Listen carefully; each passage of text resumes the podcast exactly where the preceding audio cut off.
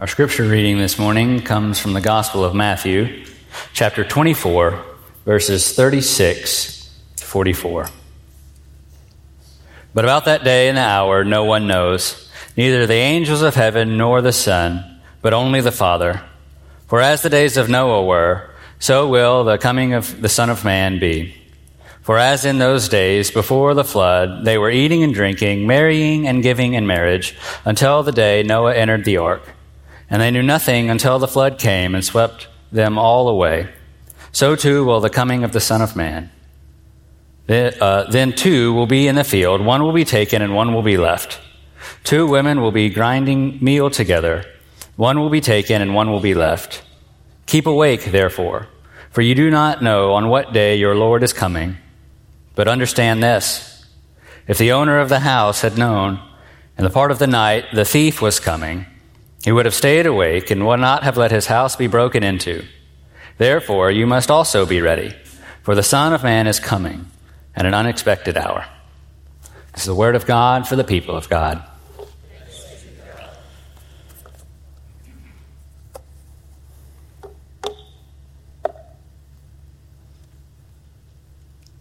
Okay, so we want to start off uh, our time this morning by saying Happy New Year. And I love the looks on the faces. Today is the first Sunday of Advent, which means it's the beginning of a new Christian year. And Joan Chittister reminds us that the church year does not start here because Christmas is coming. The church year starts here to remind us why Jesus was born in the first place. Most of all, it starts here to determine why we ourselves are here at all. During Advent, we remember that our God is a God who comes into the world. Not only is God living and active, but God steps out of the heavens, puts on flesh to walk among us so that we may be saved. Christmas is the celebration of the first coming of the Lord, but the Lord will come again. And so the ever looming question is, are you ready? Better yet, a, a follow up question would be, are you sure? See, if you're like me, you've learned by now that sometimes you think you're prepared for something only to find out you aren't. You think you've checked off all the boxes, you've got everything in order, in order, and you come to find out that you've, you've missed something that changes the way you approach the situation. See, the seminaries, they do a great job of teaching pastors a lot of things about how to be pastors. But any pastor who's been on the job five minutes will tell you a long list of things that they don't teach you in the classroom. See, when you start leading churches, you learn firsthand the difference between technically correct and practically correct. Now, I've had the rare opportunity of pastoring a church the entire time I'm in seminary, and it's been a good experience because you get to uh, apply the things in real time, apply the things you're learning in real time. You also get direct feedback about what you think you've just learned and what you actually need to learn, as all good Methodist congregations are wont to point out to their young pastors. Turns out, I can accurately and consistently pick hymns out of the hymnal that go with the sermon theologically. It's a work of art. It's great. You should watch me do it. Only problem is congregations never heard them and they have no idea what to do with them. And so when I call the great Reverend Mickey Cloud for some needed wisdom, he informs me that after 40 years of ministry, that hymn has never come up once. I said, but dad, it works. It works really well with the sermon. He says, yes, you're right. And I've never played it. Turns out being prepared requires more than just knowing stuff. You can know all the stuff, you can check all the boxes, and you can still completely miss it when the moment comes. Now, chapter 24 of Matthew's Gospel is what some have called a, a mini apocalypse. And so let me say that apocalyptic literature is less about the precise details of what, when, and where. And in a more direct sense, it points to who and to why. Yet, even as we ask and answer those questions, we have to take those questions a bit more abstractly as we uh, try to seek meaning and understanding out of the text. One commentator says that out of its many functions, apocalyptic literature has an ethical motivation. It implores people to act in the present in a way that agrees with the understanding of the future. And in Matthew 24, Jesus is going to point us both to what is to come and to what we are to do now as a result of this final reality of his second coming. Now, our passage this morning says that nobody knows the time of the final days except the Father. But I'm going to I'm going to go ahead and say that of out of anyone, Jesus is going to be the least ignorant about the will of the Father and the final days, yet even he says that he doesn't know. So for us to sit here and try to figure out the time and the place that Jesus will come back is absurd. It's possibly even a little blasphemous. If no one knows but God, we think we can figure it out.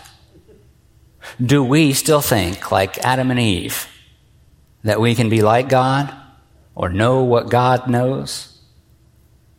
Now, we may not know the time and the place, but we can be assured of the fact that our Lord will come again. So the question remains what exactly is Jesus trying to teach us in this passage today? What is he trying to tell us to do to be prepared for that day to come? And sometimes it's helpful to understand a passage by first understanding what the passage is not teaching us. Jesus says that his second coming will be like the flood in the days of Noah. And the emphasis here is not on the wickedness that caused the flood, but rather the lack of preparedness of the people who got surprised when the waters came. They were busy with their everyday activities, eating and drinking, marrying and giving in marriage, and they lost sight of the Lord. In contrast, Noah heard God, he listened, and he was ready. And what's interesting, again, is these activities listed here, they don't point to the people's sins. There's nothing wrong with eating and drinking, marrying and giving in marriage. So the list reminds us that even good things can become obstacles to God's directions for our lives. And we don't like to talk about the faith that way, do we? We like to be good people who don't treat each other too badly, who run an honest business, who go to church on Sundays.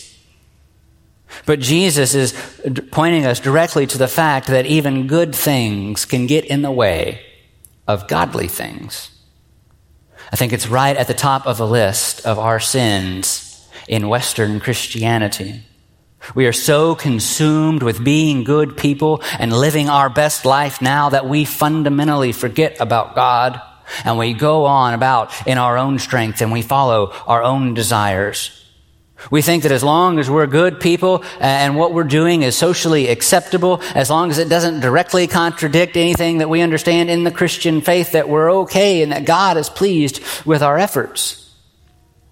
But the warning from Jesus here is that we have let normal, everyday things in our lives consume us to the degree that there is increasingly less time for God in our lives. We talk about tithing and giving our first fruits to God, for where your treasure is, there your heart will be also. But Romans 12:1 says that our lives are meant to be a living sacrifice for the proper worship of God. And that means that absolutely everything in our lives, not just the parts that we don't mind giving up, but the totality of everything I am and everything I have. The most powerful moment in our communion liturgy, and I mean that spiritually, uh, theologically, and physically, the, the most powerful moment in our communion liturgy is when we say, pour out your Holy Spirit on us gathered here and on these gifts of bread and wine. Make them be for us the body and blood of Christ, that we might become for the world the body of Christ, redeemed by his blood. We wonder what the difference was between the early church and the church in our day. Well, one of the differences is, is that they believed that this reality, those words that I just spoke, that reality of those words being remade in the image of Christ, they believed it to be a thing that happened during the communion event. That we could actually be consumed by the Holy Spirit with the Holy Spirit and that we could be transformed and remade new in this life. And as a result, we watched the saving power of God move across the first century in mighty ways, and the Word of God spread all over the world. I hear so many people today, and, and I fall into it uh, just as well as any one of you, but we are more and more constantly telling each other that we cannot make it to this or that church event, or, or that we missed our Bible readings, or we don't have time for the Bible study because we've got all this other stuff going on. But what if we put God first? What if we couldn't make the ball game or the field trip or the movie night or the night out with friends or the TV because we were spending time with God, prayerfully and earnestly and diligently seeking His presence? Let us put God first and then determine what we don't have time to get to later in the day, later in the week. Let us be a people who guard our time with God as much as we guard our time with trivial matters and watch us become a people of indescribable joy. Again, I'm, I'm just as guilty as anyone else, but Jesus seems to think that this is the way that life is supposed to be. He's going to give us another example of the exact same thing when he says one will be taken and one will be left. The two working in the field, the two women grinding the grain, they point us to people what? Engaged in everyday tasks. Just like the people in Noah's day. And Jesus, he doesn't mention why one is taken or why one is left. So it's unclear which one is better, right? Which one's better here? Well, it's tempting to think that while we're uh, while they're both doing their everyday task well the one who was taken must have been about their christian business just a little bit more than the one that was left. That's why they got taken. That's why the other one got left. That seems to be the implication here. Problem is that way of thinking is not biblical. That way of thinking is what's called rapture theology. And the problem with the idea of the rapture is it didn't come about until the 19th century Early church didn't believe it, Jesus didn't teach it. And you might say, well, what about this separation of the sheets and the goats? Didn't Jesus say something about that? Yes, yes, he did. But the end time judgment and the rapture are not the same thing.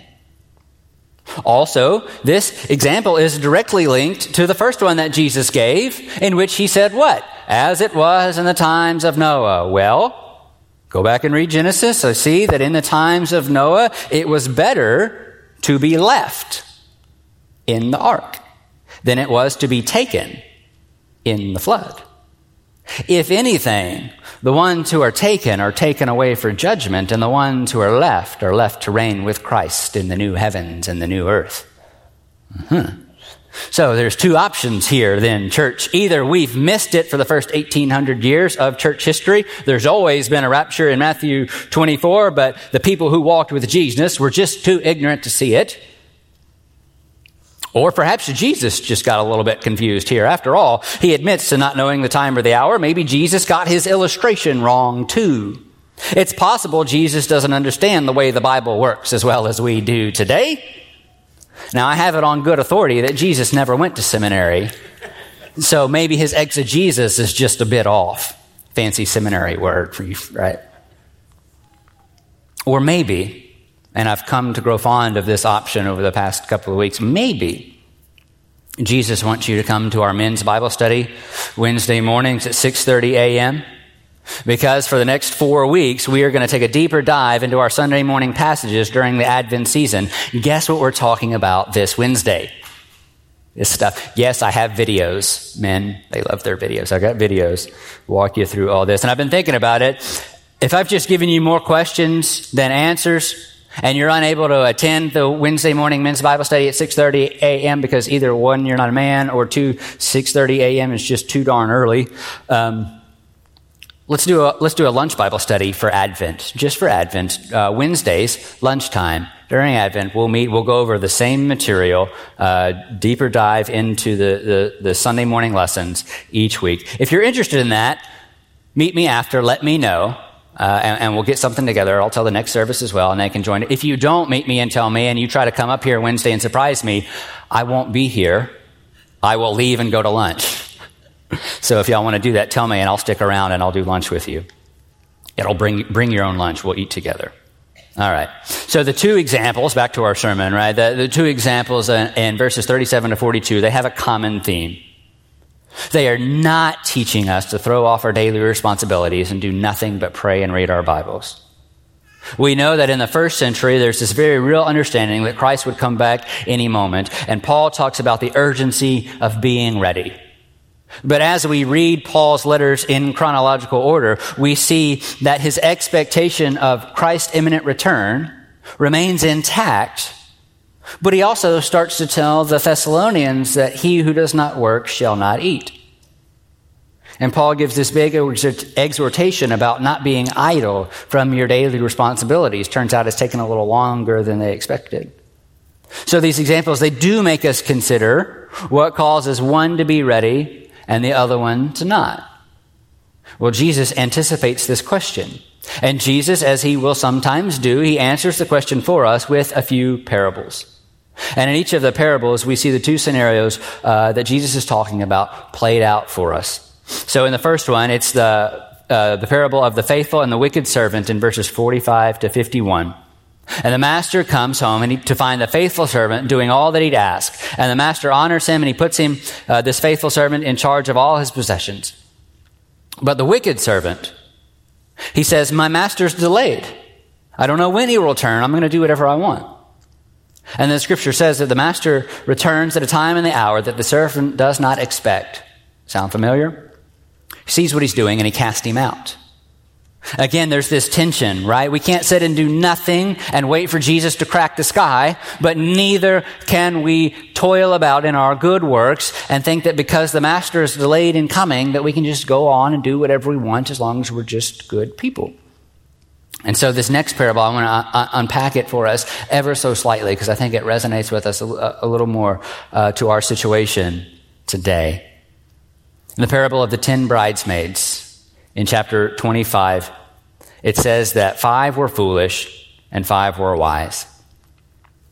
And I want you to get this. It blew my mind when I first saw the, the connection that Jesus was making here, humbled me about the state of our churches all 10 bridesmaids go out to meet the groom, and all 10 have lamps filled with oil. All 10 know why they are there, and all 10 are ready and they are excited. Now, five bring extra oil and five do not. And as it turns out, the groom is delayed from coming at the expected time. All 10 fall asleep and then they're all ten surprised suddenly when he comes suddenly in the night. And as they awake to the shock that the groom has come, the wicks of the lamps need to be trimmed and the oil needs to be replaced. And so you know the story, church. Who is greeted by the groom and welcomed into the banquet? Okay, well, we'll read the story later, I guess. The, the five who were prepared with the extra oil. Five who were prepared with the extra oil. But what about the other five? This isn't as simple as believers and unbelievers, faithful and unfaithful. That's not the, that's not, they were ready too. They had candles, they had the oil, they had, they knew the groom was coming, they knew who the groom was, they were waiting on him too. But the groom shuts the door in their face. And he says, Truly, I don't know you.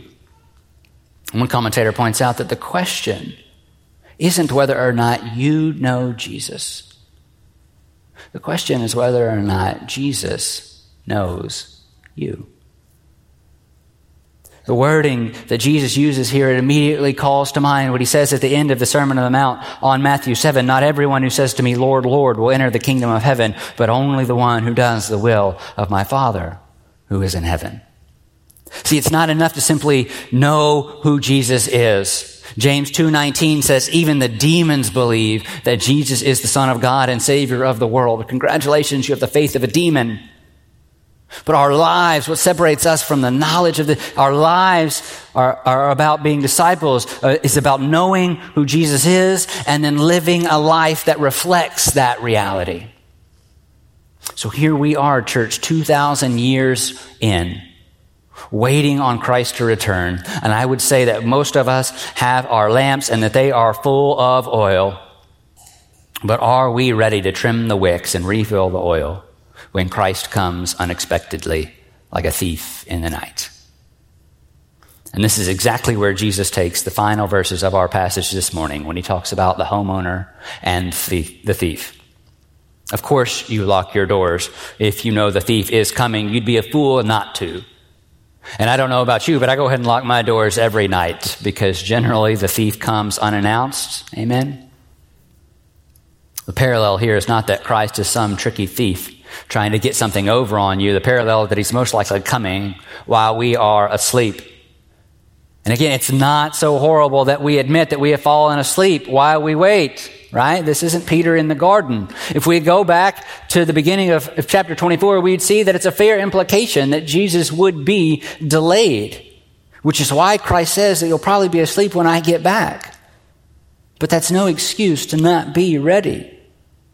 Our falling asleep and not keeping watch is not the issue here. The charge to keep awake is precisely because no one knows the hour of the second coming. Now, it's been over 2,000 years, but Jesus is telling us right here in this passage that he will return. How? It, doesn't matter. When? It doesn't matter. What matters is how Jesus taught us to live and what Jesus is teaching us to guard against. Jesus says, don't be distracted by my delay that I come back to find you ignorant and unprepared. I'm telling you now that you will most likely be asleep when I get back. And that's okay. But that is no excuse for not being prepared. So when I was 18, I joined the Lincoln Parish Fire Department as a volunteer. There's nothing better to do when you're 18 but drive around the parish, find a burning building, and run into it. Now, if you don't know, the uh, everybody in the parish fire department is a volunteer, except for the chief and a few others, which means that we didn't stay at the fire station the way they do uh, at a regular department. We went on about our daily lives doing our normal everyday activities, and then we responded to fires as they happened. Now, typically, fires don't wait around for you too long to tell you that they're there uh, and wait for you to get there before they just destroy everything. They generally come unannounced. Sometimes fires come in the middle of the night while we are fast asleep. Father, do you remember that fire pager going off in the middle of the night? It was loud. But the citizens of Lincoln Parish, they were dependent on us, the volunteers, the servants, to be ready. So you might ask, well, when did we get ready? We were always ready. I carried my bunker gear around with me in my car. I carried a pager around with me wherever I went. The pager went off. You dropped what you were doing. You got in your car. You went to the fire. When you got to the fire, you had to get dressed as quickly as possible so you could get in. That means if your gear is not stored properly in your car, then you spend too much time trying to put it together, trying to get dressed, and the house burns down. You have to get the gear ready before you get to the fire. Now, once you're there, all you got to do is throw it on. And when we're done with the fire, we don't go around and start taking naps. We get everything squared away in the truck and the gear, get it all squared away for the next one to come at an unexpected time in the middle of our daily lives. To know how to handle ourselves when these moments came, we would spend hours training. We would train physically, but we would also train mentally. We would run through various scenarios. What do you do if this happens? What do you do if that happens? What about this structure, that structure? What about car fire? What if the car keeps moving when there's a fire? Yes, I had one of those. Stop driving the car if it's on fire, folks. Just saying. Where's all the tools and the equipment in the truck? How does it all work? How do you get it down? We have to know all of this before the fire breaks out. We train now, not once the flames arise. Once the fire ignites and the flames rise higher, it's too late to think about what types of tools and knowledge I have at my disposal. See, we didn't know when, and we didn't know where, but we knew the fire was coming. And we knew how to respond and be prepared when it happened. Once we had signed up for service at the firehouse, we began to dedicate our lives to the service of the people of Lincoln Parish. So, church, are you ready to sign up for a lifetime of service dedicated to something beyond your normal day activities? And I think most of us in this room have already answered yes to that question. But Jesus is warning us that the Christian life isn't about building country clubs. It's about building churches that are lighthouses of hope and salvation to a hurting and broken world. Our Lord and Savior sends us into the harvest in search of the least and the lost because salvation runs deeper than end time realities. God sent His Son so that we might experience salvation today. Our present redemption is a foretaste of glory divine. And that means that God sent the Holy Spirit as a first fruit and a down payment, a guarantee of our inheritance of things to come. And that's why God invites us into the mission of redeeming humanity so that the world might know the glorious riches that are offered to them by Christ Jesus, our Lord. So being prepared is not simply checking off boxes of what the Bible says to do and not doing the things that the Bible forbids.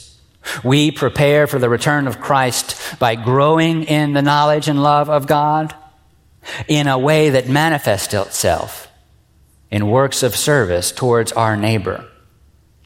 See, the reality is, is that Christ is coming back and our readiness for Jesus' return compels us to act more ethically than intellectually and to engage in the work of building the kingdom here and now. When there's something more eternal driving who we are and what we do, how we move about during our normal everyday lives looks radically different than everyone else. We live not by bread alone, but by the words that come from the mouth of God. And because it is no longer I who live, but Christ who lives in me, what I do in this world is shaped and formed by who I know God to be and what God has called me to do here and now until that final day when Jesus returns to wipe away every tear and pain, hurt, sorrow, and death will be no more. Let's pray. Father God, fill us now with your Spirit. Give us the strength and the courage to know the things you have implanted in our minds and our souls. And give us the boldness to step out in your name to tell the world that you are here, that Christ is with us, and that Christ will come again. It's in Jesus' name. Amen. Thanks for listening to the Trinity Podcast. To find out more about Trinity, visit us online at www.trinityruston.org.